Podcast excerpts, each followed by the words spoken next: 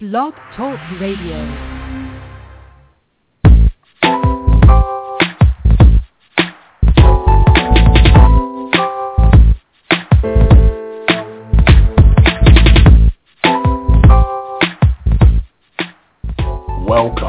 Listening to Perfectly Healthy and Toned Radio with your host, Darren Fatman McDuffie. And now, prepare to get fat.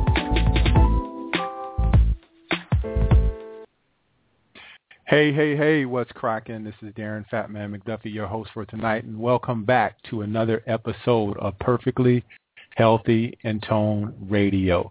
So I have a lot of people on my switchboard, which means Doctor Siebecker is very, very popular. And I don't know who is actually Doctor Siebecker, so I'm going to have to ask if you're Doctor Siebecker to hit one on the switchboard so I can see you and bring you on. Before I bring Doctor Siebecker on, um, just a couple of announcements here. If you have not connected with me on Facebook, please do so. My Facebook is facebook dot com. I'm the fatman dot com, and that's I, the letter M, the fatman, and fat is spelled P H A T. Uh, connect with me on Twitter as well. Twitter is the fat underscore man, and you can connect with me on Twitter as well. Uh, before I bring Doctor Siebecker on, I got a vent, y'all. I just got a vent. I've had numerous problems with my internet. I've had A T and T out here about five or six times. They cannot figure out what's going wrong with the internet, so I'm at the point where I'm just about to yank the whole thing out. But uh, they came by yesterday and fixed it. I thought I would have to postpone the show, but I, obviously I don't. And uh, I'm just really frustrated with uh, A T and T at this point. I had the vent, so I got that out, and uh, waiting on Doctor Siebecker. Doctor Siebecker, if you are out there, please hit the number one on your switchboard so I'll be able to see you and I can bring you on.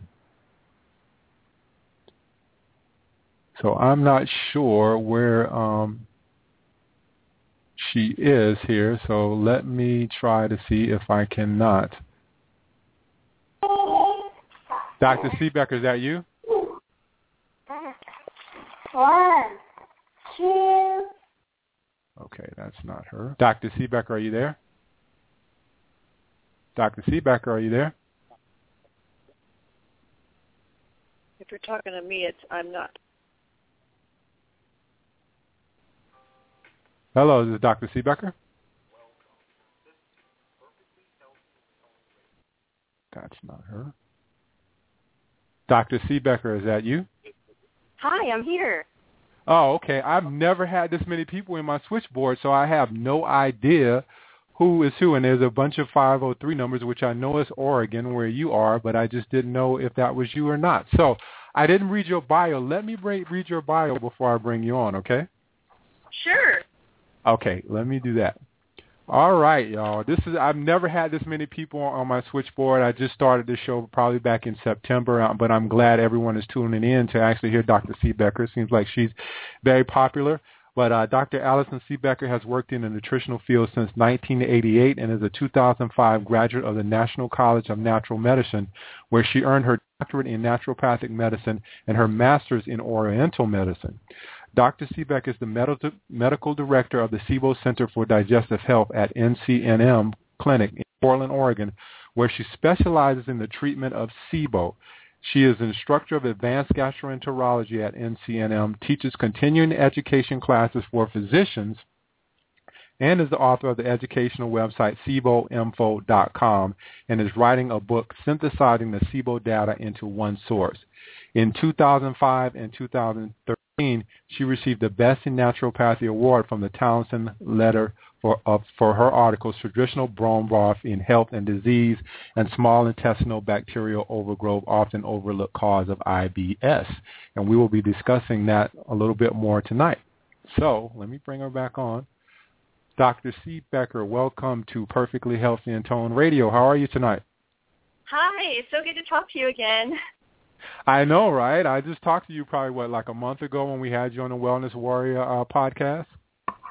Yeah, that was really fun. So I'm looking forward to this tonight. Yeah, I don't have Diane with me, my partner in crime, so I'm just doing it alone. I'm doing it solo tonight, but it should be a fun show. Definitely. Yep, yep. So let's go ahead and get started. I have a ton of people in the switchboard, so I, I had like twenty-five questions here, but I don't know if I'm going to be able to get to them all. But if you have a question and you want to dial in, for those who are not on the switchboard already, the number is six four six, seven one six, nine three seven one. Again, six four six, seven one six, nine three seven one. And if you're listening and you have a question, please hit one on your um, on your keypad, and I'll know that you have a question, and I'll bring you on to ask uh, Doctor Siebecker your question. So let's get right into it, Doctor Siebecker. So what brought you on this journey and uh, about knowing more about SIBO? I know the story myself, but I'd like for you to share it with the audience. Oh, yeah. It's, it's like so many people's stories. I had digestive problems ever since I was a child and had been searching for a cause, and I had been to naturopathic medical school, still couldn't find a cause, and I saw all the all the best teachers at...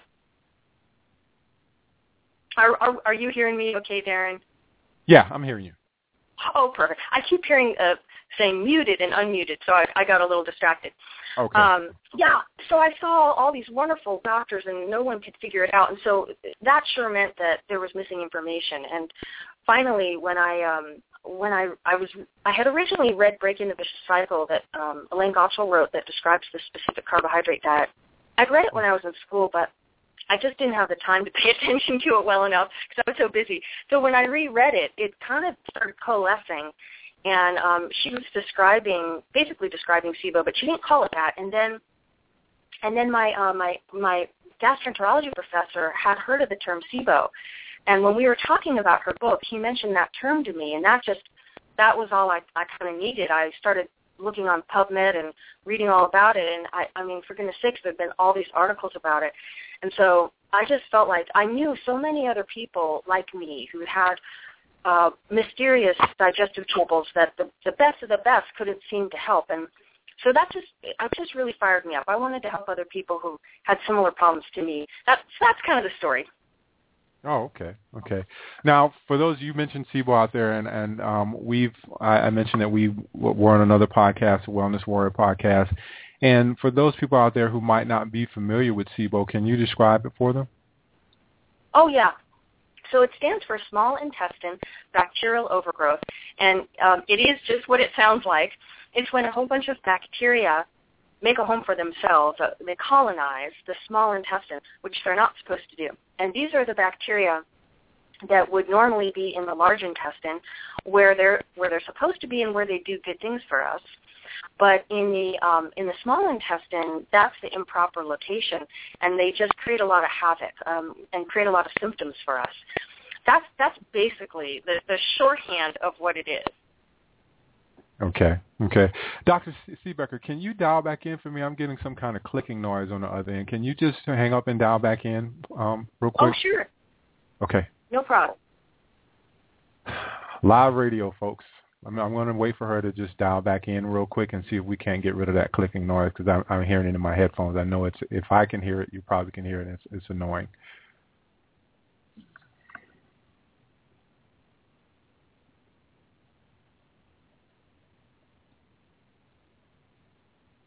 So give me a second here and let me see. She calls back in here, so bear with me a minute here.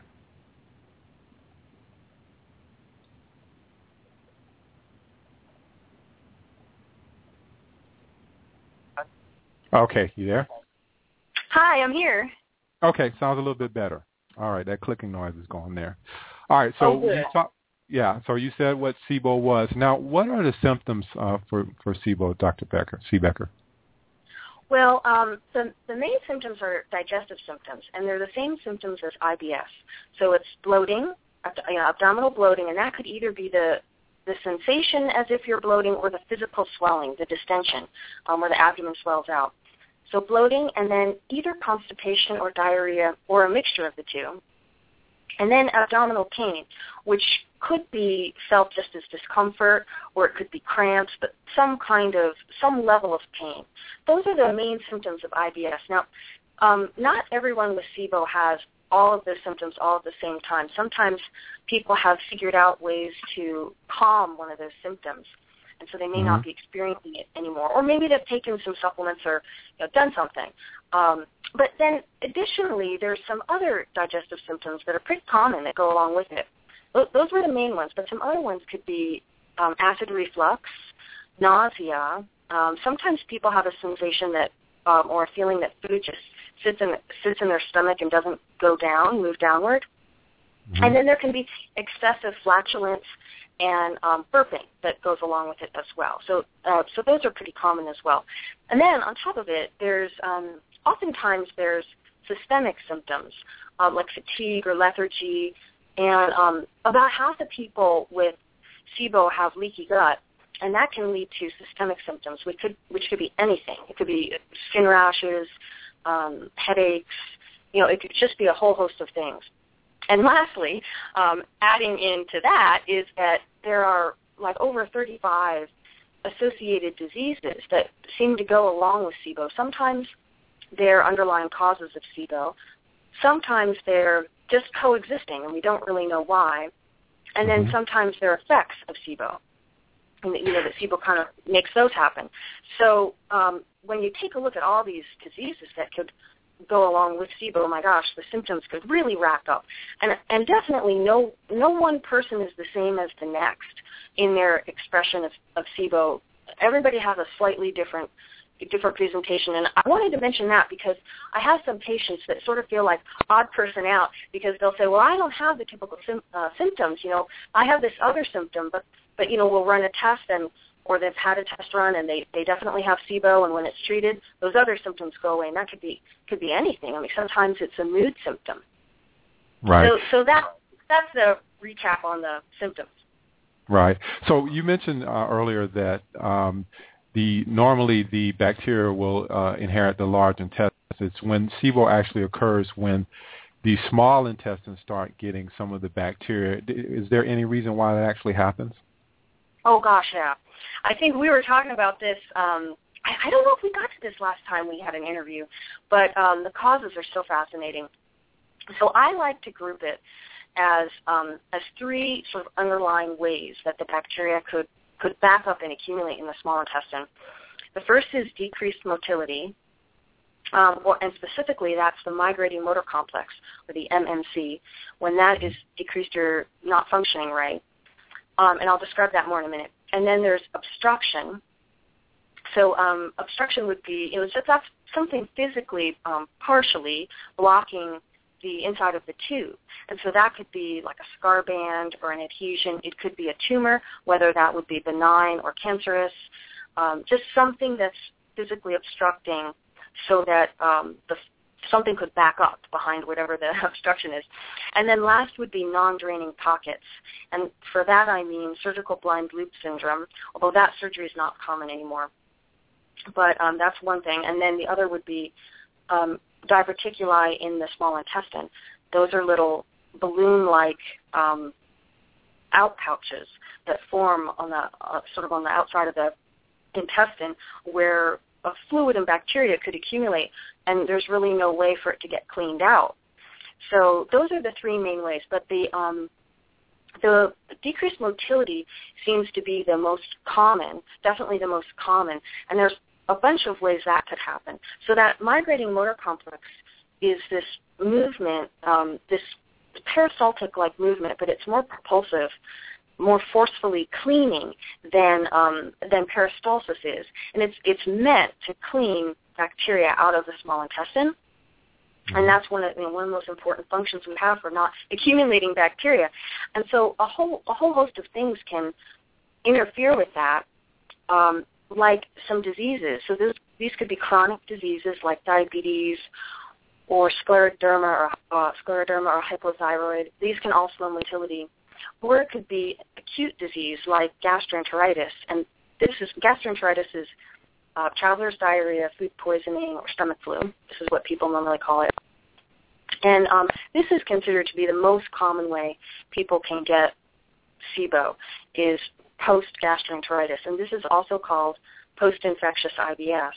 And Doctor Pimentel is the one who's doing all the work on this, phenomenal work, and his theory is that uh, post-infectious I B S is, is the same thing as SIBO.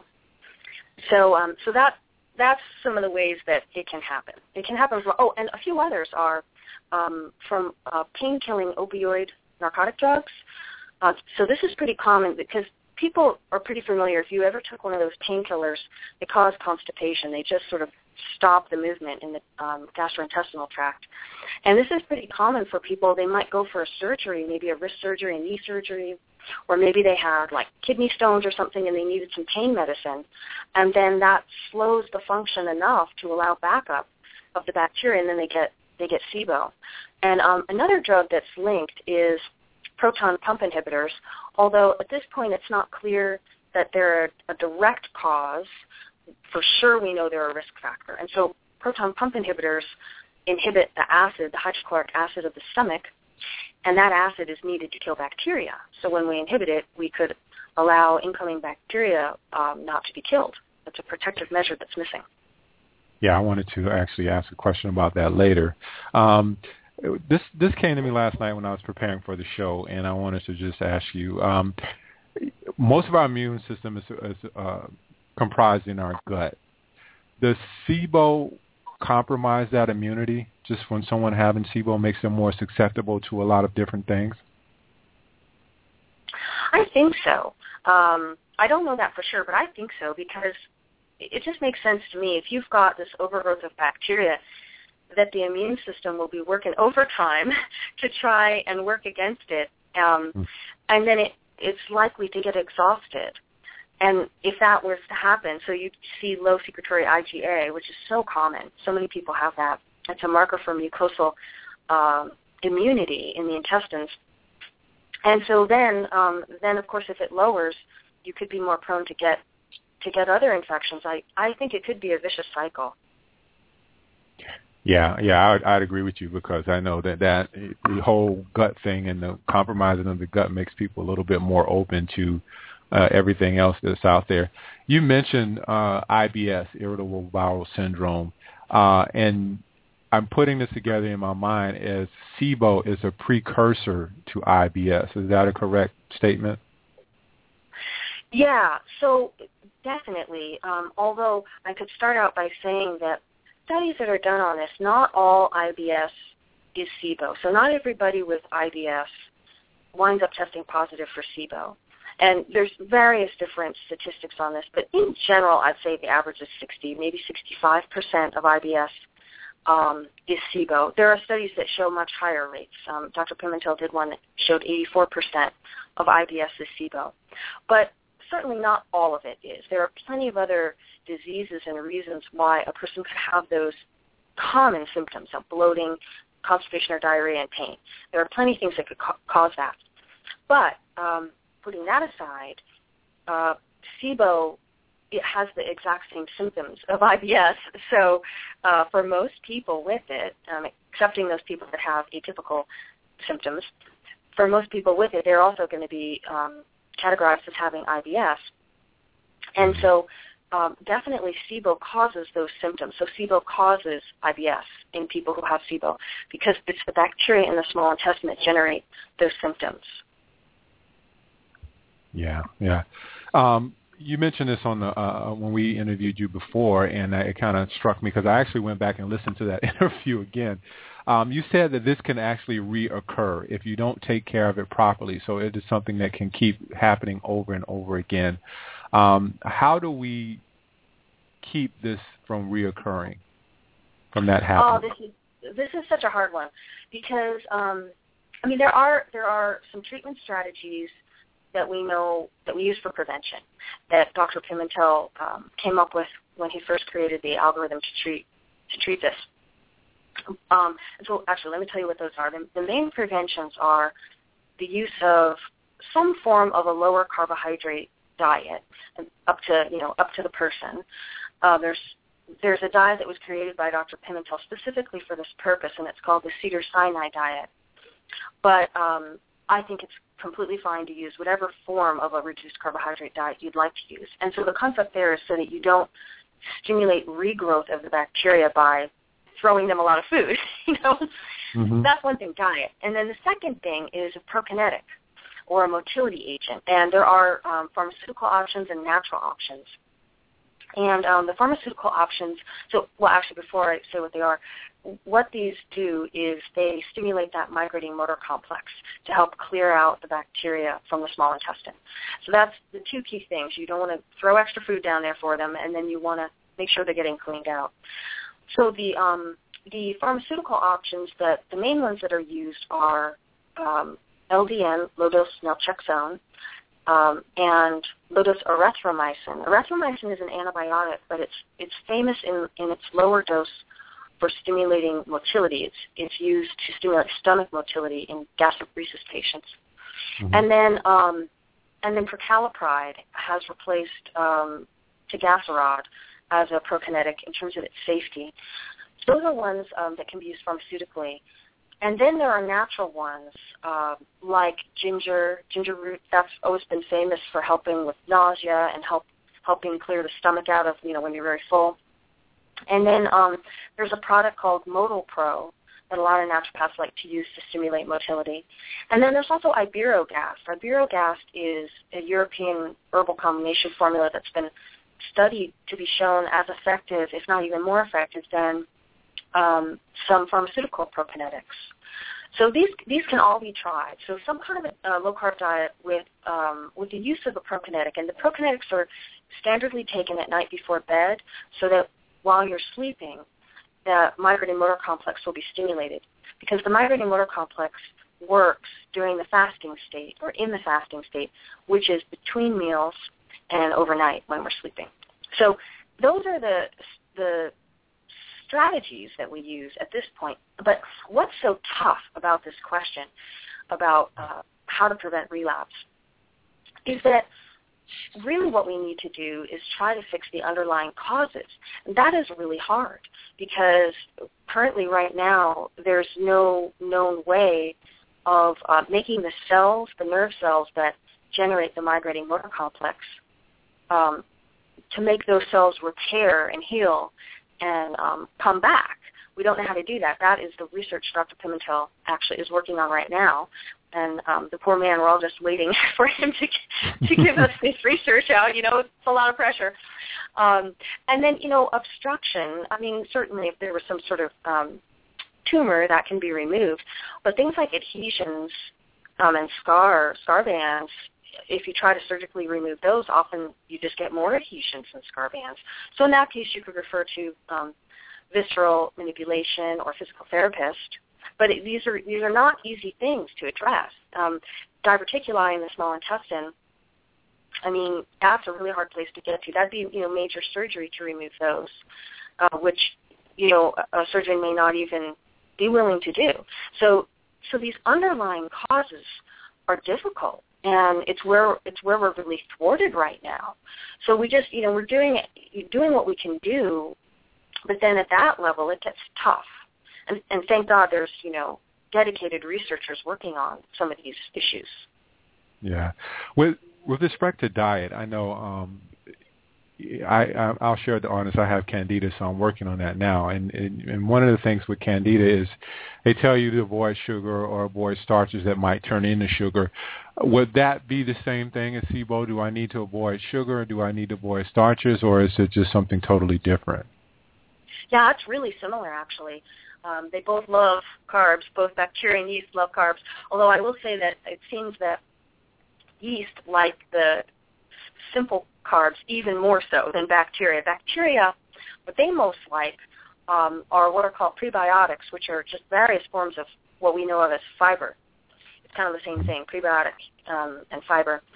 So that would be, um, you know, all, all the things we know of as fiber, like pectin and um, the gums and, um, and various other things, as well as um, the short-chain fibers that the low FODMAP diet has identified, and those are the oligosaccharides. So those are um, F O S and G O S. G O S is uh, one of the fiber sugar components in beans, that are very famous for giving flatulence from beans. This comes from the G O S. That's yeah. So, um, so those sorts of um, fibers uh, are what the bacteria most like. Um, and then, um, but they, they would certainly eat sugar and starch. And so that's that's a good question, because what winds up happening for so many people with with SIBO is that since the bacteria are located high up uh, where they're not supposed to be, foods that we should be able to just digest and absorb into our body easily uh, could now feed the bacteria. And so good examples of this would be starch and um, and, and and simple sugars that would would just normally absorb before ever reaching the bacteria down in the large intestine. But now, since the bacteria are up higher, uh, they can get a hold of starch as well. And so many SIBO patients are intolerant to starch. Uh, now, some aren't. It's, there's a spectrum of tolerance in SIBO. There's a spectrum of symptom expression and severity. So, you know, everybody's different, but many people find um, that they can't even can't even have starch. Now, others can. So, like, particularly when people are underweight, a lot of SIBO patients are underweight because food, um, there's various reasons for that, but food triggers symptoms, so a lot of times SIBO patients are under-eating. Um, but so in this case, we can try the starches. We can try a white potato or white rice without the fiber, you know, skinless potato and, and refined white rice, to see if the starch will be tolerated. And some, some people do tolerate it, and then that can help them with stabilizing their weight. But so basically the diets are pretty similar, I would say. Mm-hmm, mm-hmm. Now with that, you said something about white rice and potatoes, and I just actually found out I'm sensitive to, to white rice. Would food sensitivities have any um, correlation with um, with SIBO or exacerbate SIBO at all? Yeah, I think so. Um, I think a lot of food sensitivities, I mean, I guess when we say food sensitivities in terms of when you've tested with um, the blood for immune reactions, that I think would correlate a little bit more so with the leaky gut that can be caused by SIBO, because in that circumstance, um, any you know any sort of partially in, improperly digested food could cross through the leaky gut and come into the blood, and then because it's too large than what larger than what it should be, the immune system can uh, say that it's a foreign invader, and then mm-hmm. make an immune response to it. So that's certainly one way I think um, food sensitivities could come from SIBO. But then there's just the general thing of people are eating foods that should be digested fine, should be absorbed fine, and now they're reacting to them, and they're reacting to them with digestive symptoms. You know, so so that's a person who tries to eat some oatmeal and, you know, or a baked good or something, something very carbohydrate-y, that would have been tolerated before, and now it's not. Or they eat a high FODMAP, high oligosaccharide vegetable, and now that's giving them symptoms. And um, and they're confused, you know, why, should, why is this happening? So there's different ways, I think, that SIBO can, can cause food reactions. Somebody recently asked me if um, if eating, you know, if you were to eat your uh, foods that you're sensitive to, could that cause SIBO? And um Yeah, I don't know that. I don't know the answer to that. But I suppose um, I suppose it could dysregulate the immune system or exhaust the immune system if you were doing that um, to a degree where then then the immune system couldn't fight off the SIBO as well. But I don't know that for sure. That would just be theoretical. I know the yeah. other ways are for sure, you know, the decreased motility, obstruction, and non-draining pockets. But um, but I think that's that's an interesting idea. Yeah, would it make sense to just pull those uh, inflammatory foods out of the diet if you know that you have SIBO? It just seems like it would make a lot of sense to me. Yeah, the only problem with that is that so many patients and so many doctors find that that um, immune blood testing, many doctors say they don't find it to be reliable. Other doctors do find it to be reliable, but I've heard from a lot of doctors who have a lot of experience, much more experience than I do in this, that um, that say, you know, when you have a leaky gut, it means you can react to anything at any given time. And so uh, how can you really identify what you need to pull out? Because, you know, if that's true, then sort of the cause here would be the leaky gut. And you'd really need to get that sealed up so that you wouldn't be reacting to all these foods. So, I mean, if I think if you reacted to something consistently, um, maybe you've done a few a few of these food allergy blood tests, and always a certain thing comes up, or, you know, every time you eat a food, you react with, you know, maybe a headache or a rash or some nasal mucus, yeah, then for sure, pull that out. That's clearly not right. But if If it's something you never really noticed a reaction to and it only came up once on a test, I don't know. Um, I think doctors have different opinions about that. Okay. Um, I guess we're going to go to the phone lines. I have a ton of people questions, so let me see if I can take a question now. And hey, caller from the four one five, what's your name and where are you calling from? Hi, my name's Ashley, and um, I have a son who has SIBO. He he was diagnosed at only two and a half years old. Hi, Ashley. How you doing? Fine, thanks. I'm kind of kind of worried about my my my son, so I'm super excited to be able to talk with you guys today. Um, so we've been seeing lots of gastroenterologists, and um, for for one thing, I mean, I had to really campaign to get him tested for SIBO, and it's been it's been really tough. But finally, when we did get him tested, and he was positive, and that's what I had thought he had had. Um, his his doctor has just done um, two courses of Flagyl, and, and that's it. And he says that's pretty much all we can do because he's so my son's so young. And I was wondering what what our other options are because there's there's got to be other things we can do. Well, first of all, let me just say I'm so sorry to hear of you and your son's trouble. I can I can tell how horribly this is affecting you. I can hear it in your voice. It's so hard to watch. We all know. To watch our loved ones struggle with something. And it's so hard when diseases hit really young ones. It's it's alarming how many little young ones do have digestive problems and get diagnosed with SIBO. Um, but but in answer to your question, there are other options. In particular, um, if we're going to talk about pharmaceutical antibiotics, the main antibiotic that's used for SIBO is rifaximin. Mm-hmm. And that has been studied for use in um, children. The study that uh, that came out last year on this for children used um, the youngest age was three years old. So your son's, mm-hmm. like, you know, he's two and a half right now, right? Oh, he was diagnosed at two and a half. Um, he he just turned three. He turned three. So you know. It should be it should be acceptable then to use this. What's um, what's good to know about rifaximin is that it doesn't absorb into the blood, so it's mm-hmm. a, a safer option, and that's one of the reasons it, it can be used. Um, so the um, let me just see if I have it in front of me. I, I'll look and see what the one second what the dosage is. Mm-hmm.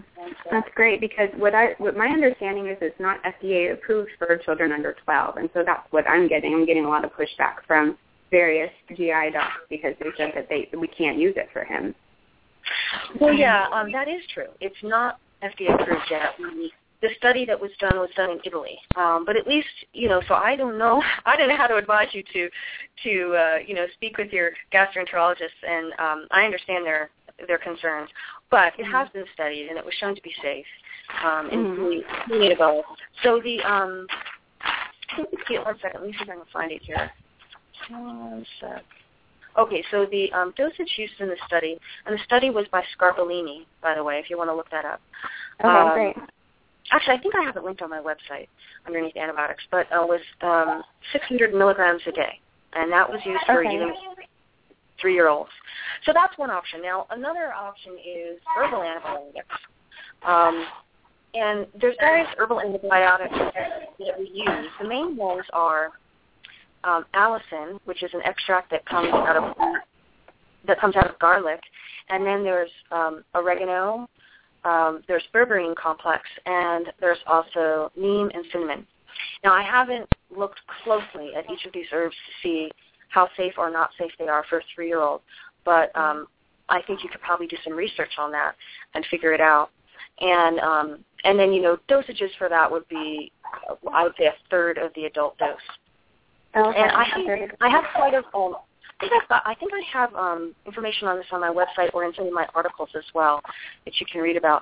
But um, herbal, I find herbal antibiotics to be just about the same effectiveness as regular antibiotics. And I very often have patients that um, that we put on them, and then they, they feel they often instantly feel better, and then we repeat their tests, and you know their gas scores have gone down, and um, they'll say to me, I, I didn't believe it was going to work. And they said, I only did it because you said to do it, but I just didn't think it was going to work. So um, I always like to make sure that you know, I mention this so that people know they really do work.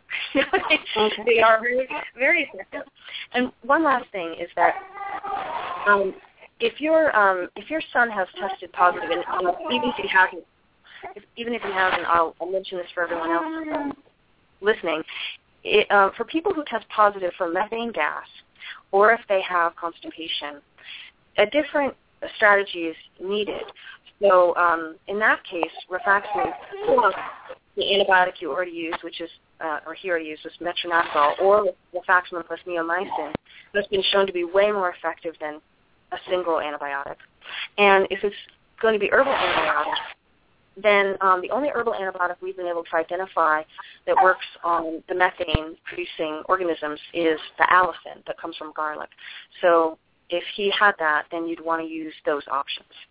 Okay. Well, that's interesting that there's something derived from garlic, because one, one thing that was a big breakthrough for our family was going with the low FODMAP diet. That really changed things. Before that, he was really he was losing weight. We were having all kinds of, of problems, but um, but once we went with the low FODMAP and, and, and took garlic out of out of his diet and onion and, and, and other things, he was doing so much better. So so I was. Well, actually, I, um, so- This is a really good point that you bring up, and I'm, I'm glad you mentioned this, because um, it's very important for people to know that while while garlic is a high FODMAP, this, this allicin component is does not appear to be fermentable. Um, so I don't think that that has the F O S in it. Um, the fructan, because clinically that's what we see. We see people are not, they do not experience the same um, reactions that they do when they have whole garlic. It's, it's not it's certainly. Is that your son? Yes, yeah, that was him. It's certainly um, it's certainly not whole garlic. It's um, it's a very specific extract that's purified out of garlic. So it's very important for people to know that they can feel comfortable to use allicin even while on low FODMAP diet. And also the okay. other thing that you mentioned is very, very important. The low FODMAP diet helps so many people, and I'm so glad to hear that he had relief with that. Oh yeah. Hey Ashley, yeah, Ashley, I got yeah. Ashley, I got I got to cut your question short. I got a lot of people in the switchboard. I got to get sure. to them. Okay. No problem. All right. Totally understand. Thanks so much for your time. All right. Thank you for calling in, Ashley. Thanks. Bye. All right, Doctor Siebecker, I'm going to ask you this question. We had so much fun with this on the other podcast. How many times is it normal to fart in a day? Oh, I'm, I'm going to get in trouble for this one, because the last time, last time we talked about it, I just gave you the average number. You know, it was basically mm-hmm. around nine a day, eight or nine a day. But in reality, um, there's a difference between the genders.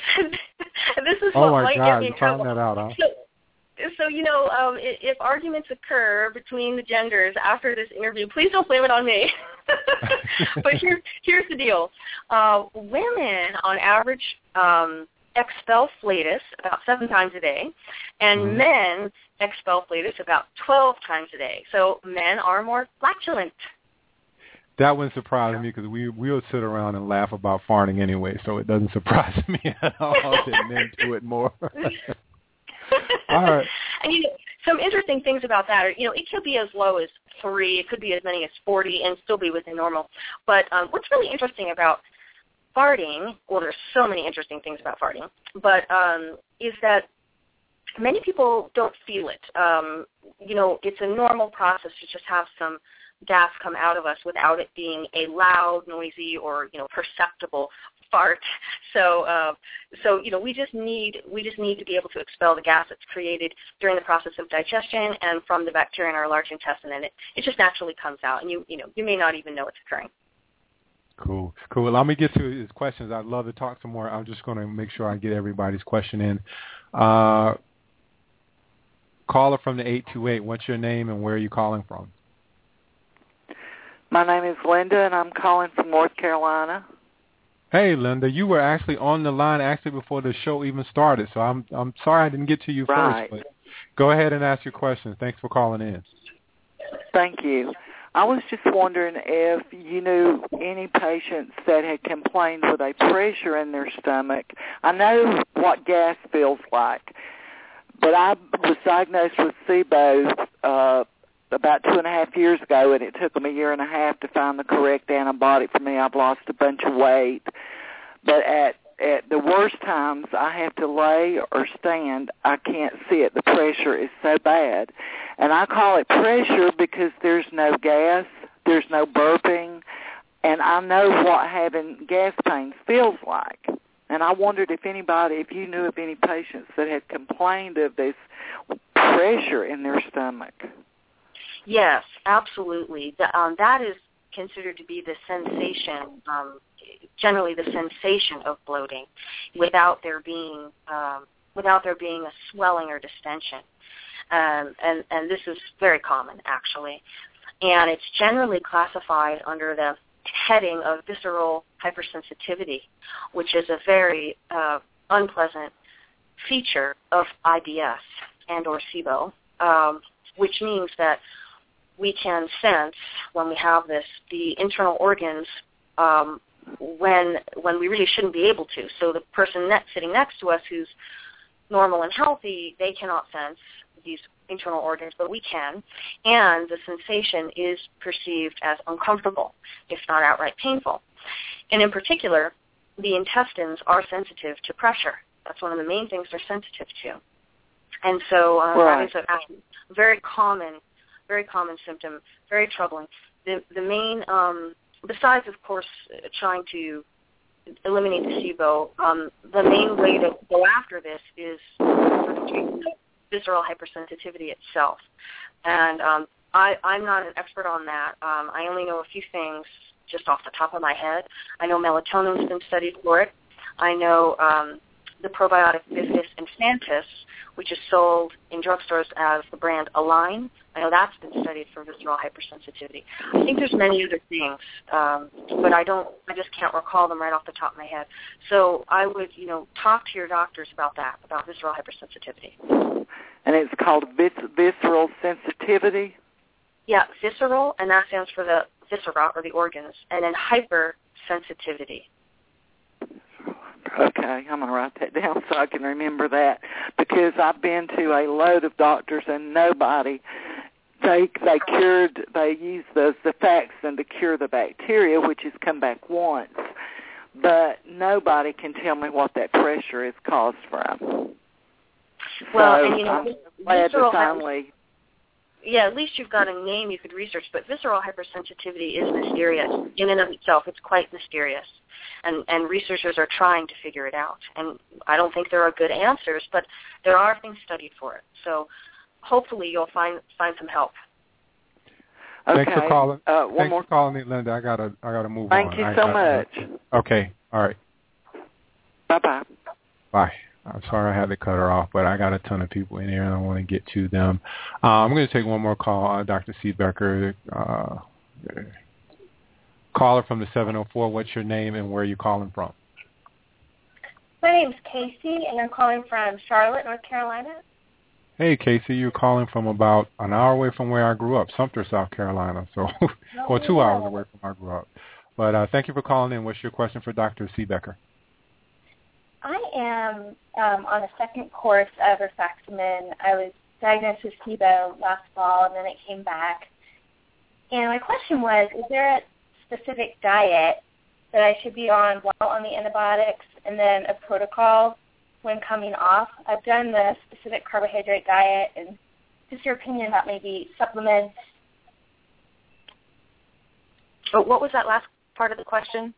Um, your opinion about other supplementation, sort of a protocol when coming off the antibiotics to prevent reoccurrence. And I heard about the, um, what was it, was it the Iberogast? Like, didn't oh, yeah, I, Iberogast, yeah. So for coming off of the um, antibiotics, definitely for prokinetics, that, whether it's uh-huh. pharmaceutical or natural. And in terms of diet, um, you know, doctors have different opinions about whether you should be on a diet and what kind of a diet while using antibiotics um, okay. or, or herbal antibiotics. I don't think there's one one right way. What I feel is that if you've been on some kind of a diet, which you have, specific carbohydrate diet, if you've been on it and, it, and it's been helping you, I definitely think you should stay on that. Um, did, did the specific carbohydrate diet help you?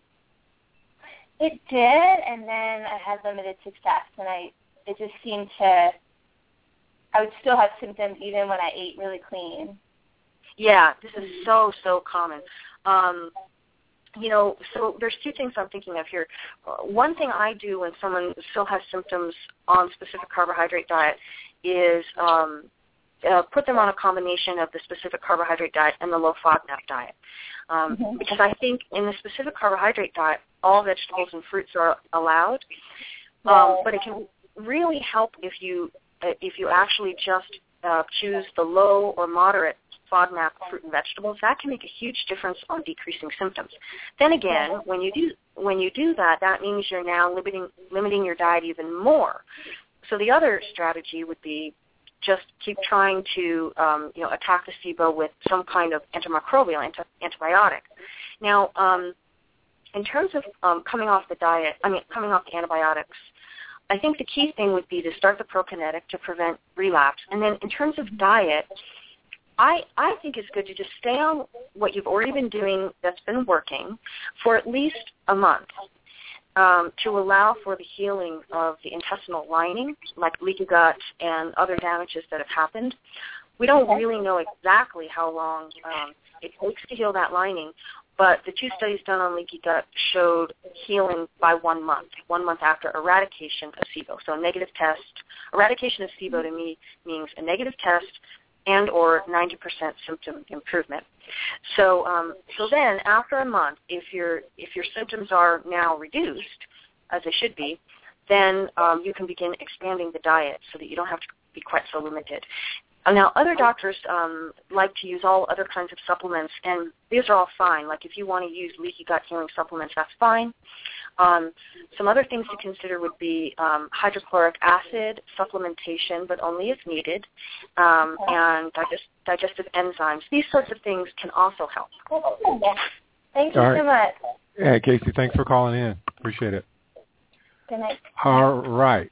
Um, the lineup is eight two eight, seven oh three nine one nine, two six two, five oh three, and then five one eight.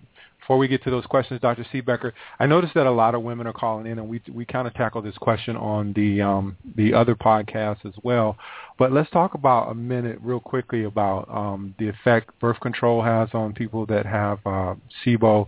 And also I wanted to, I actually ended up reading those papers that you sent me on the whole breastfeeding phenomenon and how if the mother's Uh, digestive system is compromised, she can pass that on to the baby. Can we tackle those like real quick and then get to the questions?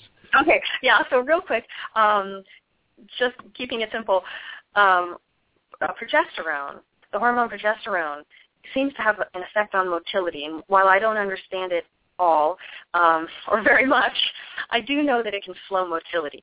Uh, and so a lot of women, you know, when they're um, in that part of their cycle where the progesterone is higher, the last uh, two weeks before menstruation, will have worse digestive symptoms, or their SIBO will be worse.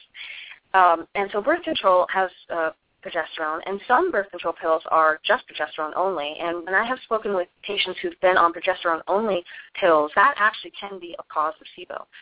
I've known people who've just just gotten I B S, gotten SIBO just from using that birth control pill. Now, the interesting thing is, and I don't want to go on too long here, but I do not see that with um, uh, menopausal women using progesterone replacement. I don't know why, but it doesn't seem to occur there, but it does seem to occur with the birth control pill. So I don't know the answer to that. Now, the um, the other question about the passing on of the um, dysbiotic flora to your to your baby, that could occur through the um, through the birth canal um, from vaginal birth. Um, And it could occur, um, so that would be the vaginal flora would be helping to colonize. And then it could occur through dendrites um, in the intestine that sample the mom's intestine and then send that through to the breast milk um, of the baby. So there's that. Um, and then there's just the colonization that can occur from the environment. So babies that aren't um, uh, vaginal, vaginally born but have cesarean section and they're in the hospital, and they can be colonized with super strain, theoretically, super strain hospital bacteria. So, the, so there's a whole bunch of ways that there could be some disturbances in that process. Right, right. All right. So I wanted to get that out because I thought that was really, really interesting, and I took a, a, a look at those papers that you sent me on uh, PubMed, and it was like, wow, I didn't know anything about this stuff. But, yeah, um, so seven oh three is next. Caller from the seven oh three, what's your name and where you calling from? Hi, my name is Jill. I'm calling from Alexandria, Virginia. Hi, Jill. How are you tonight?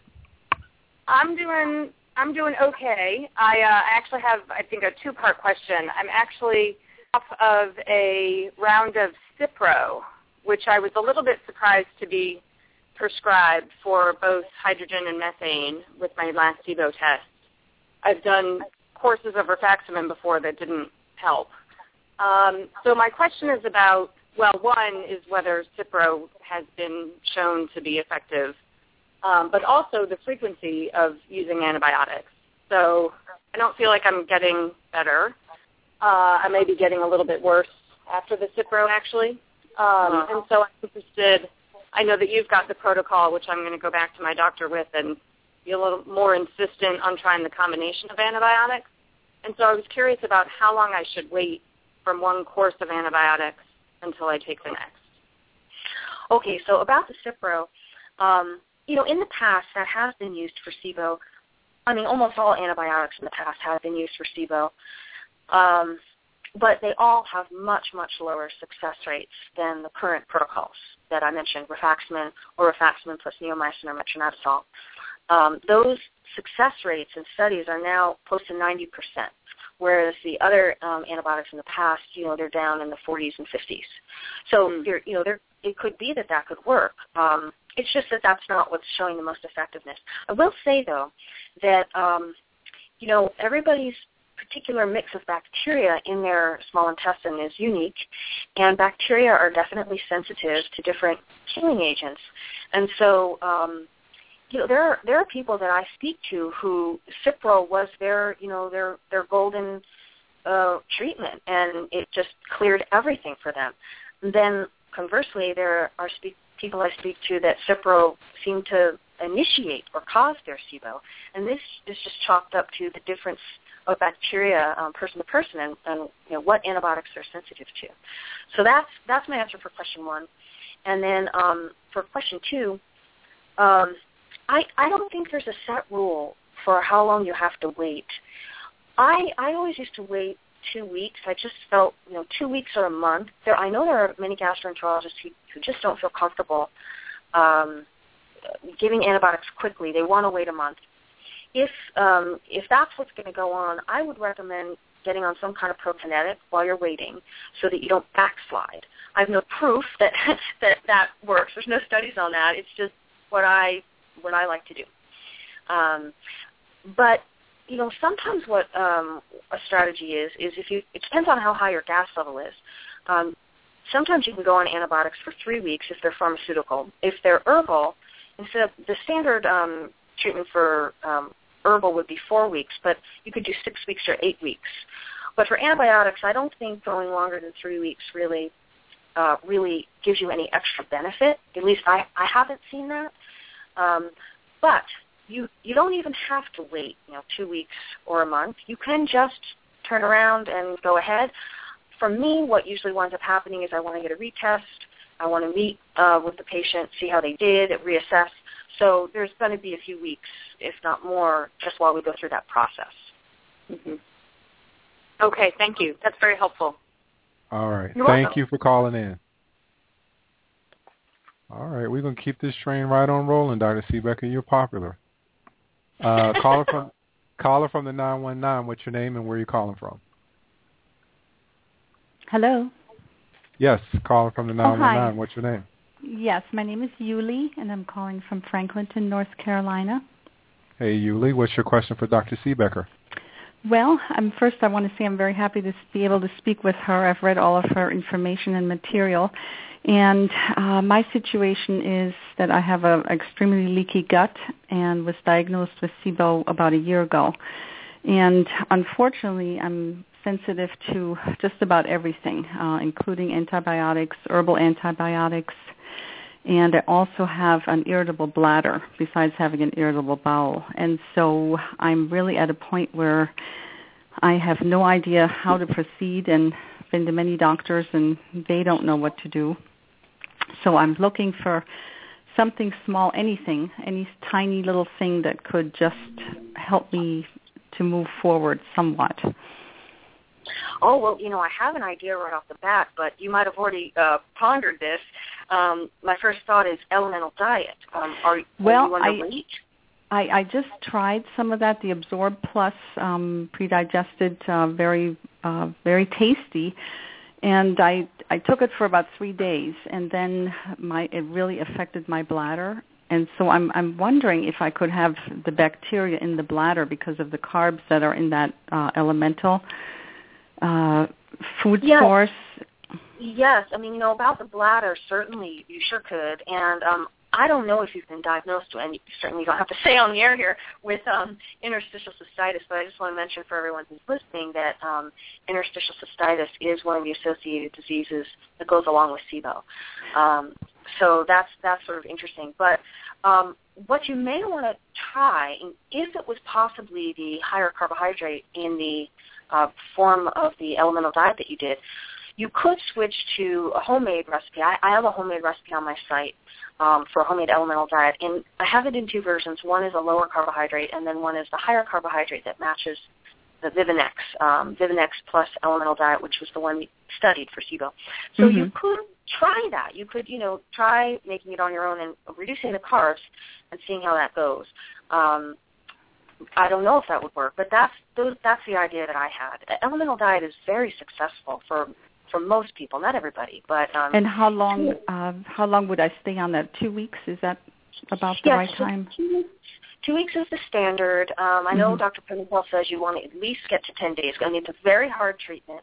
It's mm-hmm. repulsive, repulsive tasting, as you know. So um, at least make it to ten days. But but fourteen days is the standard. And then what you do on day fourteen is you test. So you go into a facility that um, tests, or if you don't have one available, you use a mail-order um, test where you can, you know, overnight it and get your results within twenty-four hours. Maybe you would then either take it on day thirteen or fourteen. You'd have your results on day fourteen or fifteen, mm-hmm. um, and you time it so that doesn't wind up time you're starting, so it doesn't wind up being on a weekend. and then yeah. um, that, you know, day thirteen or fourteen. And then when you get your result, then um, and, you know, you'll have to work this through with your doctor so you can get that result right away. But uh, then you'll know whether you can, if it was successful, it was negative, you can stop the elemental diet and start eating. Mm-hmm. If it's still positive, then the recommendation is to continue for one more week if you can. if you can handle That might it. be tough. Yeah, so that's, that's the way that treatment is, is done. I, I will say, just as a word of encouragement on this very difficult treatment, that uh, most people who do it, Um, are are pleased they did it and wish that they'd done it sooner, um, rather mm-hmm. than fiddling around for okay. months and months with antibiotics yeah. and antibiotics. Like, just get it done. But it's very hard, and most of the people that I speak with say that they just wouldn't have had the emotional wherewithal to do it until they went through all that, and then they mm-hmm. knew they were ready. Yes.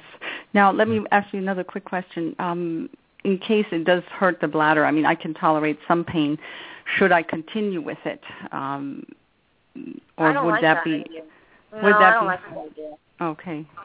Yeah, I mean, and you you'd probably want to do this under supervision with um, with a doctor. If you have a doctor that um, handles your bladder situation, I would work in tandem with them, um, mm-hmm. and and get their feedback on this. I, I do think it'd be good to be monitored if you're going to do this treatment. Okay. All right, Yuli. Well, thank thank you. you for calling thank in. Thank you very much. Thank you very okay. much. Good night. Good night, thanks. Doctor Siebecker, I'm going to have to have you on the Ask Doctor Siebecker show, man. This is this is a lot of questions for, for people out there tonight. Um, well, so I'm so we're glad I can help. What was that? I said I'm so glad I can help, or at least try to help. Yeah, it seems like there's a lot of people out there that need some answers to their uh, their SIBO questions. I don't think I'm going to get the bone broth tonight, but that's okay. I like uh, people getting their questions answered. So um, I got, I think I have three more questions. I'm going to keep you over the show. It's actually nine right now. Are we okay with keeping you over for a little bit? Absolutely. My beloved oh. husband is cooking dinner in the kitchen, and uh, I think I have about twenty minutes until it's ready. Okay. All right. We'll get through these questions, and then I'll let you go. Caller, caller from the two six two, what's your name and where are you calling from? Hi, my name is Jennifer. I'm calling from Milwaukee, Wisconsin. Hey, Jennifer. How are you doing tonight? What's your question for Doctor Siebecker? Oh, I'm so excited for the opportunity to talk with Doctor Siebecker. Thank you for being on the show, and I'm glad I saw this.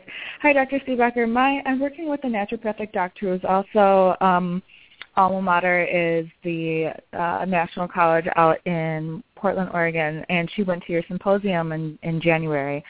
Um, I've been diagnosed with, well, we thought we I had it, SIBO, before she went. Uh, she went to your symposium, came back, we did the test. Yes, I do have it.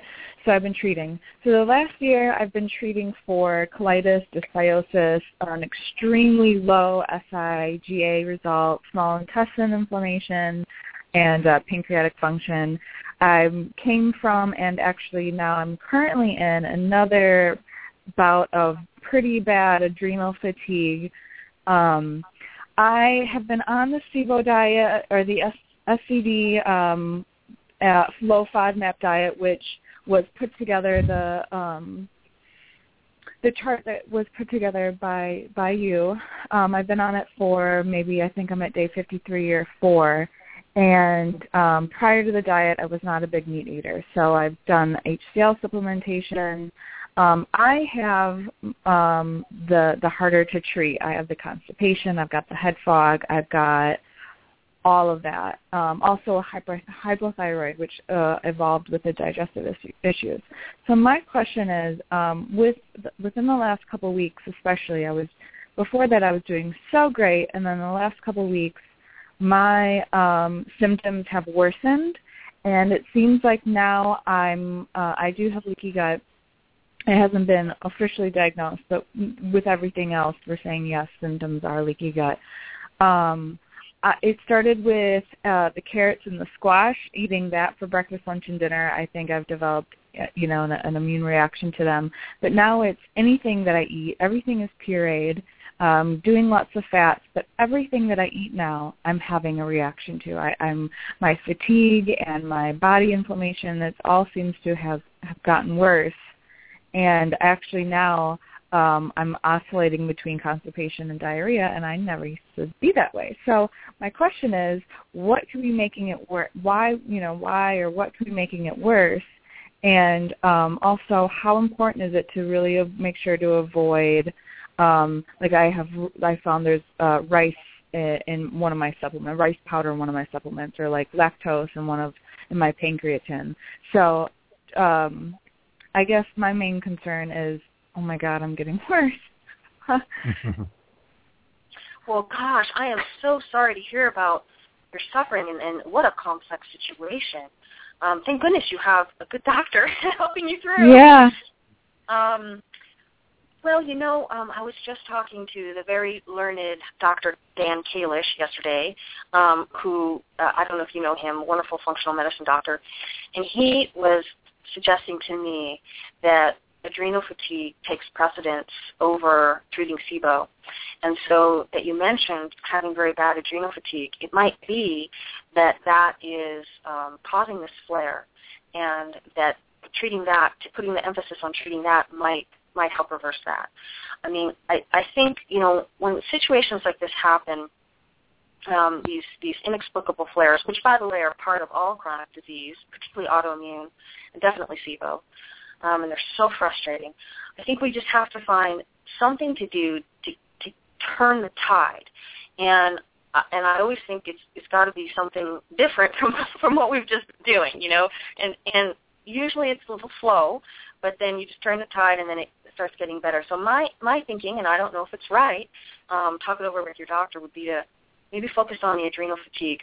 Now, the um, leaky gut, that does, it does sound like that is quite troublesome. Um, you could target some supplementation at that. Um, and, you know, of course, getting rid of SIBO is a good thing to do. I don't I don't know where you're at on that picture, but back to um, some supplements for leaky gut. If you're not allergic to, um, to dairy, one of my favorites is colostrum. Um, and I, I like a... to choose one that's lactose-free or low lactose. One brand I know that's like that is Symbiotics or ProSymbiotics. I know there are many good colostrum brands, so I'm just mentioning that one because I know it's lactose-free. Colostrum? Um, Can you spell that? Yeah, so colostrum is C O L O S T R U M, and this is um, pre-milk of mammals, um, of all, you know, humans and cows, colostrum. And so um, colostrum is meant to help close the leaky gut of uh both cows, if it's from cow milk, or of humans, because both cows and humans are born with uh, leaky gut.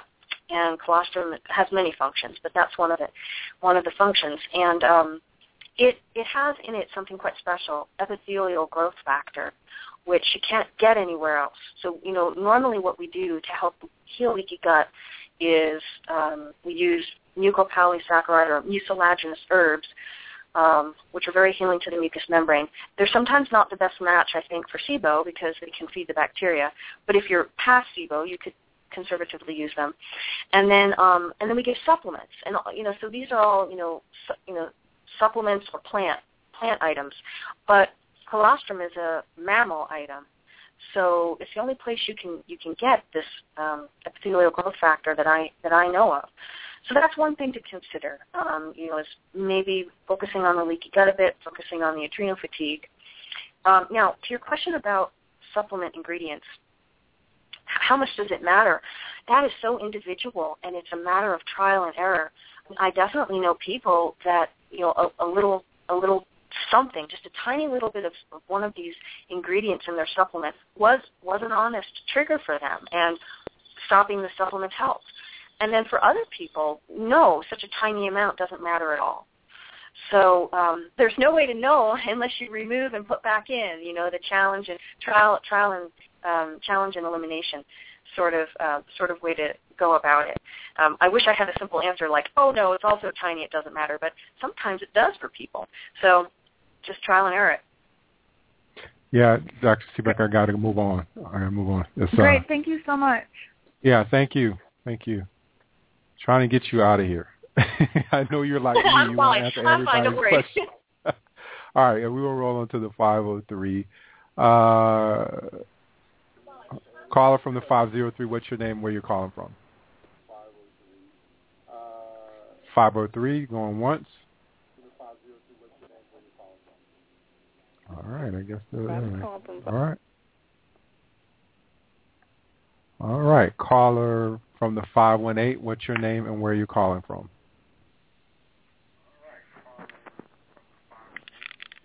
five one eight. Hi, my name is Kathy, and I am from upstate New York near Albany.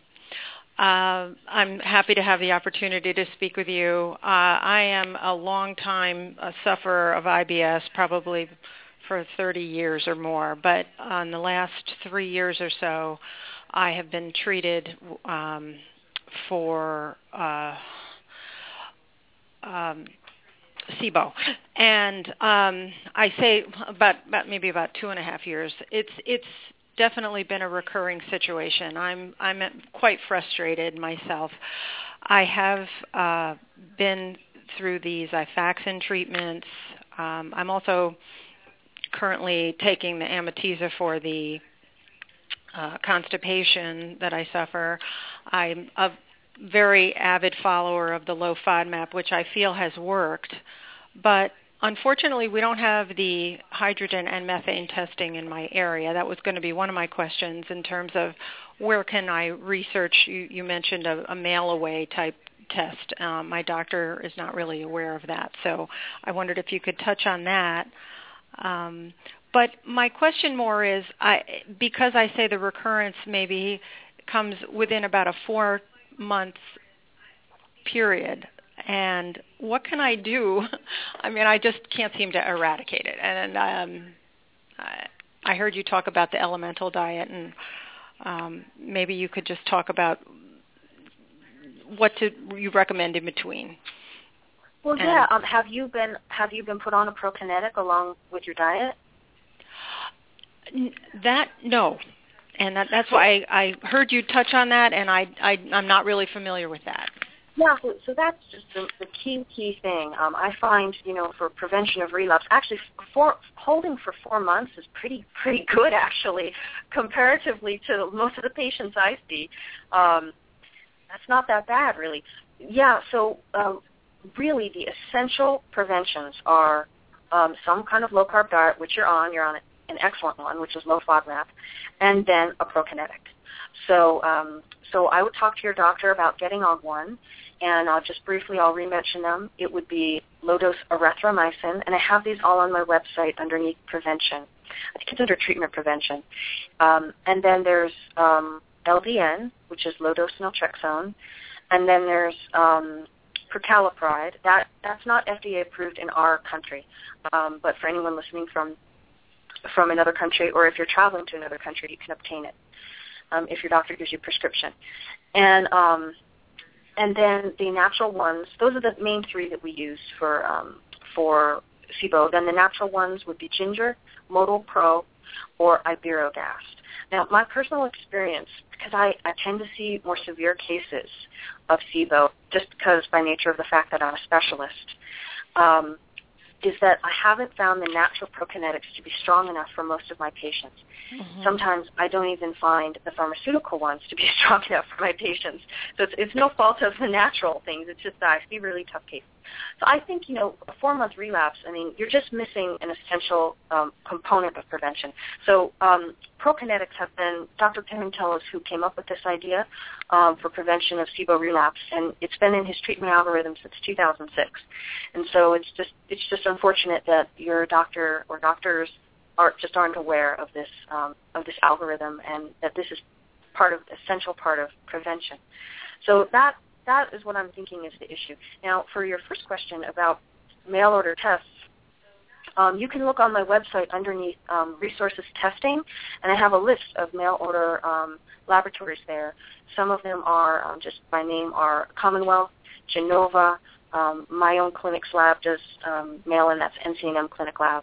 So your doctor can simply call these companies and set up an account and place an order, um, and they, they just are mailed mailed to you, either to, to the doctor or to the patient.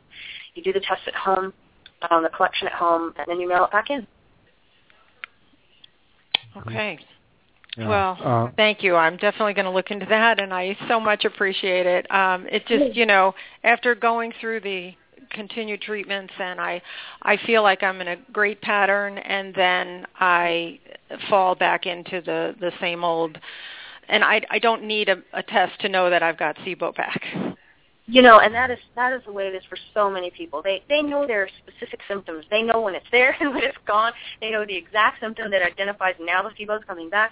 And so just, just, you know, I don't know if it, you know, there's strength in numbers here, if it helps to hear it, but, you know, this relapse is, is the standard. And, and it's because of what we talked about in the beginning of the show, because the underlying causes of SIBO Um, are there, and they're very hard to fix. And so, and you know, using antibacterials are not addressing those underlying causes. Therefore, relapse is expected. It's, it's very frustrating, um, but the norm. All right. Well, thank you so much for the opportunity. Yeah, thanks now. for calling in. Thanks. All right, I got about fifteen minutes left in the show, and I want to get Doctor Siebecker out of here. Um, so you got to make your question quick, and the next caller is from the seven oh seven. Caller from the seven oh seven, what's your name and where are you calling from? Hi, I'm Terry from Santa Rosa, California. Hi, Terry. What's your question Hi. for Doctor Siebecker? Boy, encapsulate this real fast. Uh, I definitely have SIBO. Um, I have leaky gut, adrenal fatigue, stage two. Um, I have Hashimoto's.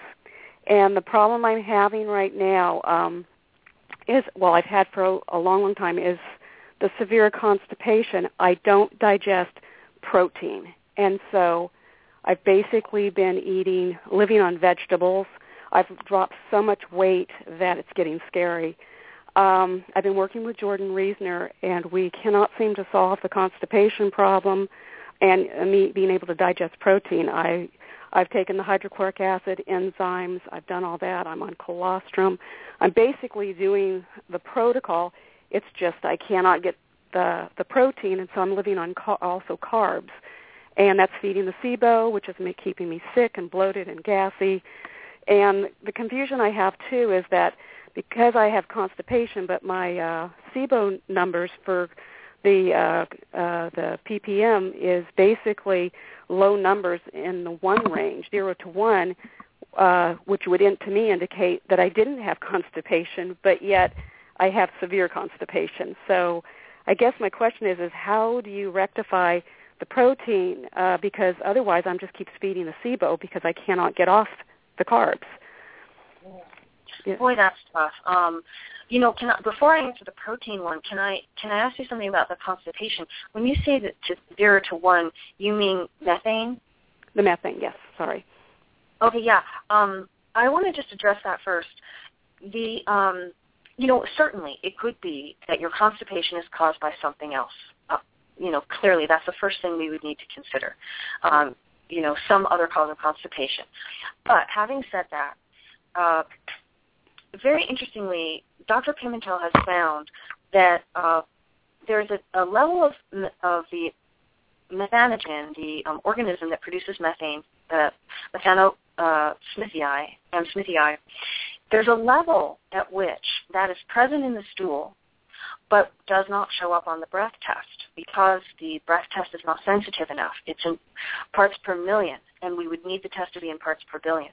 And so what that could mean is a person could even have a negative methane breath test, which is just about what you have. Um, you, you have some ones, right, and still have enough of this organism producing enough methane to cause constipation. So I just thought that would be interesting for you to know. Now, yeah. um, in terms of the protein, I mean, you know, God, Jordan's a smart guy, and he's done everything I would have done. so, yes. um, I'm not sure. Um, you know, I really am not sure what's going on there. I have ideas. I the ideas I have, I bet you've already tried, which are um, things like, you know, is there, for instance, can you tolerate a hydrolyzed protein? Hydrolyzed protein is um, partially enzymatically digested. It's quite special, and you have to look for that. It's not food, you know. It's a, it's a, it's a powder, which I don't like the idea of, but it would be interesting to see. Is that any better? Um, you know, and are there are there different proteins that are tolerated? Could it be that there are different proteins that are tolerated better um, I haven't than others? Been, yeah, I haven't been too successful with any powdered proteins at all. Uh, I think, like, uh, I think the, the um, key there would be to buy a hydrolyzed one. And, you know, if you've already tried it, then you've already tried it. what is what know, is a hydro, what is a hydrolyzed protein? I'm not familiar. Hydrolyzed means um, enzymatically digested, so it will have to say hydrolyzed somewhere on the label or bottle. It's it's quite specific and different okay. than um, than a normal protein. So okay. I you know I would look for that and see if that's any different. That and that could give Jordan some clues of where to go. Okay. Um, and then. Um, And then, like I said, you know, I, I often talk to people who, you know, they can't they can't tolerate beef, but they can tolerate, you know, whitefish, that sort of thing. Um, so trying around some particularly particularly whitefish seems to be tolerated very well by many people. I've, yeah, I've done I've done that. Nope, nope, I nope. can't. Can't Had a feeling you'd already tried it. After this, I'm out of ideas. It's a tough one, and I'm so sorry. You know, the only other thing I can think of is to um, to do what you can to. Um, now, do you have any hydrogen positive on your test? Uh, uh, yes, I, the hydrogens. I my highest number would be thirty-six, but that's what included includes the uh, methane, which is one. Okay, and so that was still, that was at one hundred twenty minutes. Yeah, so you're still technically positive for SIBO um, of the hydrogen type, and so the other idea is just to um, just strategy get that down and see if that um, doesn't help you to then be able to tolerate the carbohydrates that you must rely on. You know, so that would that would be the other option. Is I'm sorry, I didn't follow that one. Okay, so if you um, if you can get your test to be negative, if you can get mm-hmm. the the SIBO you have currently, if you can get that gone, then the idea would be, you know, through some kind of, you know, I'm, I'm assuming he's using herbal antibiotics. Um, right. Then, then once you get that test down, now, this would be the strategy because then once your SIBO's gone, well, then you can tolerate carbohydrates better. Right. Um, well, the problem and, the problem is is when I do the try to do the uh, natural antimicrobials, because I'm eating so many carbs, I just I get I get so sick I can't function. And so I just I had to stop them. I couldn't even do that. I'm now thinking about trying to go on the Rifamax and and seeing if that will in yeah, doing that, a two week course and then going on yeah, to the erythromycin as the pro, uh, prokinetic and see if that if that helps. I also have yeah. Hashimoto's that's not being treated. So yes, it would very much help to, to focus on that as well. And I think your idea is a very good one. And you may want to consider combining the um, rifaximin with either neomycin or metronidazole since you have the symptom of constipation. Although, if you add those in, that double antibiotic, you are likely to get worse die-off. Um, and so, you know, and that's been very tough for you, that die-off. There are some strategies to manage die-off, you know, and I'm sure Jordan can help you with that too. Right. Yeah, right. I got, yeah, I got to move on. I got, I got, got it. Time for maybe two more questions, okay? All right. Thank you All so right. much. Thank I really you. appreciate it. Mm-hmm. Yeah, thanks Bye-bye. for calling in. Thanks. Thanks. Bye. All right, Doctor Siebecker, I think we we can take two more because the show is going to actually cut off here if we if we don't uh, get through here. Uh, who did I just do? It just blanked out on me here. Yeah. All right, so caller from eight four seven. What's your name? Where are you calling from? Hi, uh, my name is Laura, and I'm calling from the Chicago area, and I uh, was diagnosed with SIBO um, about five years ago, and I was actually trying to find a, a doctor in the area that was um, well, could be recommended, and was wondering if you could recommend somebody that could help me with my treatment. Yeah, you know, I don't know anyone um, personally in that in the Chicago area, but what I usually recommend people do is call um, call. A two of the breath testing companies, and mm-hmm. um, and ask them if they know of doctors, you know, who, who use their um, who who either purchase their equipment or use their testing facilities in your area, and then by that way you'll know someone who's familiar. At least they're familiar enough with SIBO. That mm-hmm. would at least that's a you know a step forward. So um, those companies are um, Kumtron. They're the manufacturer of the breath test machine, and um, Commonwealth Labs is. Um, Uh, a national mail-order uh, breath testing company, SIBO company, and I have them listed on my website under resources testing, so you can get their okay. contact information. I'd call them and, and see if they can help you find a doctor. And I think that usually does work for people. Okay. And my doctor did know about the test and then the the uh, rifaximin antibiotics, but then couldn't really help me pass that, and I did not really see, um, my symptoms didn't get better when I took those antibiotics, but I did only take them once. Yeah, um, you know, oftentimes that happens for people because their gas level um, is is high. Do you recall what your gas level was at? I do not, but I know that it showed up very quickly when I started the breath right. test. Right, so like soon. So that usually means you have more proximal um, or higher up overgrowth. But very mm-hmm. often what can happen for people is they take one round and, you know, and it, it works to bring their gas level down, say like thirty parts per million or some amount, um, but they're still positive because their gas was high. It's going to need multiple rounds. And so this can be confusing to people, and they think, oh, well, you know, that antibiotic didn't help me very much. But if you, if you can keep retesting, you can see if it truly is having an effect or not. Um, yeah, okay. But it sounds like you're... You're looking for someone who might have a little bit more experience. So um, hopefully those lab companies can help you find someone. Okay, great. Thank you. All right. Thanks for calling. Thank you. All right. One more qu- question, Doctor Siebecker here. Um, let me see. Caller from the five oh three, what's your name and where you're calling from? Hmm? five oh three, what's your name, where you're calling from? All right, well, I'm going to move on here. Um,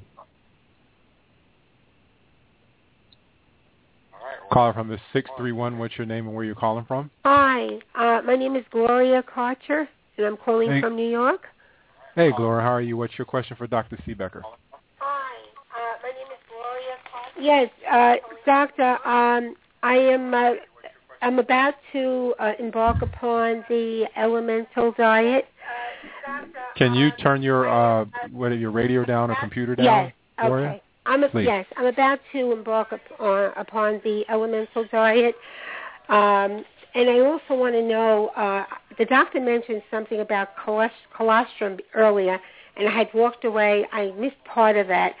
I think what I understood her to say was that um, it's used to heal the leaky gut, but I've been uh, under the impression that I'm able to use that possibly to help me also destroy the bacteria in my gut. Is that correct? Yes, um, it's true. The colostrum um, has actually immunoglobulins in it, um, a feature of, of our immune system, and it stimulates our own immune system. So it is a, a great help in fighting infection in general. So, so can I study- take that instead of taking uh, uh, the antibiotics, the natural or the pharmaceutical ones? Well, you could try it. Um, I don't think that's ever uh, been well, – I know it's never been studied. It's not been studied for SIBO. I don't know if it's strong enough. I think that would depend on how, how high your gas level was. Um, I think it might take some time. It's worth trying if your symptoms aren't that bad that you want to get it gone quick. Um, it'd be an experiment, and I'd love to hear the results. Well, can, can I take that while I'm, while I'm uh, on the elemental diet, diet also? I think um, technically it would be best if you didn't, so that um, so that you were just purely doing the, the thing. With, the thing of it is, is that the elemental diet is so difficult and onerous. Um, you kind of don't want to, unless you're okay with this. You may not want to experiment during it um, with something like colostrum, because what if that had a negative impact on the result, and then you had to go through the whole horrible procedure again, you know, doing the okay. elemental diet? So I, I think you might just want to wait. All right. And one other question. I do have, I'm allergic to dairy. Now, I'm wondering if uh, that taking colostrum would uh, bring up the uh, the my side effects that I usually get when I do ingest dairy. Yes, it could. There are people who are allergic to dairy. That uh, I'm sorry, who are allergic to colostrum. It triggers them in a similar way to dairy. It, it could. It, it could be something that's not suitable for you. Because they said they had said something to me. The company that I had ordered this from, they said they have a spray that I can take two weeks prior to uh, taking the colostrum. That would kind of, I guess, regulate. I think that was that's the word they used. Yes, that's absolutely right. Um, Doctor Keech, uh, he's the Doctor Colostrum, as I like to call him. Yeah, he, he speaks about that, and um, that's certainly something you can give a try. And uh, um, the spray is an excellent thing as well. Yeah, you can try and see if it makes a difference. Okay, all right. All right. Okay, Doc, I really appreciate it. Thank you for your time. Yeah, thank you, Gloria. Bye now. Bye. All right, no more questions. Actually, we got about three minutes left in the show. Doctor Siebecker, thank you so much for coming on. I had no idea that we had this many people out there who needed their questions answers on uh, SIBO. Actually, I didn't get a chance to even talk about bone broth at all tonight. And you know what? I prepared, too. I have a whole little paper here. I know you did, and I read... I read your website front and back last night. I'm like, oh, I'm going to be so prepared for bone broth. But you know what? I'd love for you to come back and we can talk about that. Or maybe we can just do a Ask Doctor Siebecker show where people can call in and get their question answered. And I'll just introduce you and shut my mouth and let people call in and ask questions on their SIBO. Because we had a lot of people on the switchboard that I did not get to tonight. And I do apologize for that. But I don't want to take up Doctor Siebecker's, uh, all of her evening. And I didn't schedule this show for other than about an uh, um, uh, hour and thirty minutes, and normally I let my guests go after an hour. So thank you so much for staying over with me, Doctor Siebecker. My pleasure. Okay, um, I'm going to get in contact with you. Maybe we can do this again in another two two months or so. I know you need a break from us. You had me and Diane, then you just got me, so you need a break. So. I'll take it. I'll take a break. okay, okay. Thank you for calling in, and enjoy your night. Thank your thank, thank your husband for, for giving us some, some time with you tonight. I will. Thanks, Darren. Okay. Thank you. All right. I'm sorry if you didn't get your questions answered. I've never seen this many people in my switchboard, but I love helping people. And th- those of you who did get your questions answered, thank you for calling in. Next week, I'll have Doctor Stephanie Sniff on on Wednesday on the fourteenth, and we'll actually be talking about sulfur, which is one of those under... Uh, utilize or overlook uh, nutrients. So we'll have Doctor Stephanie Sniff, and then the week after I'll have Eric Neese on, who was part of The Real World. He was the first season of The Real World, and he's doing a lot of great things with helping people with addiction. So look for those two people, and I hope that you join me for the rest of my shows. My shows is really building, and like I said, I love people uh, helping people with their health and wellness. But again, thanks for listening. I'll see you next week, same fat time, same fat channel. Peace.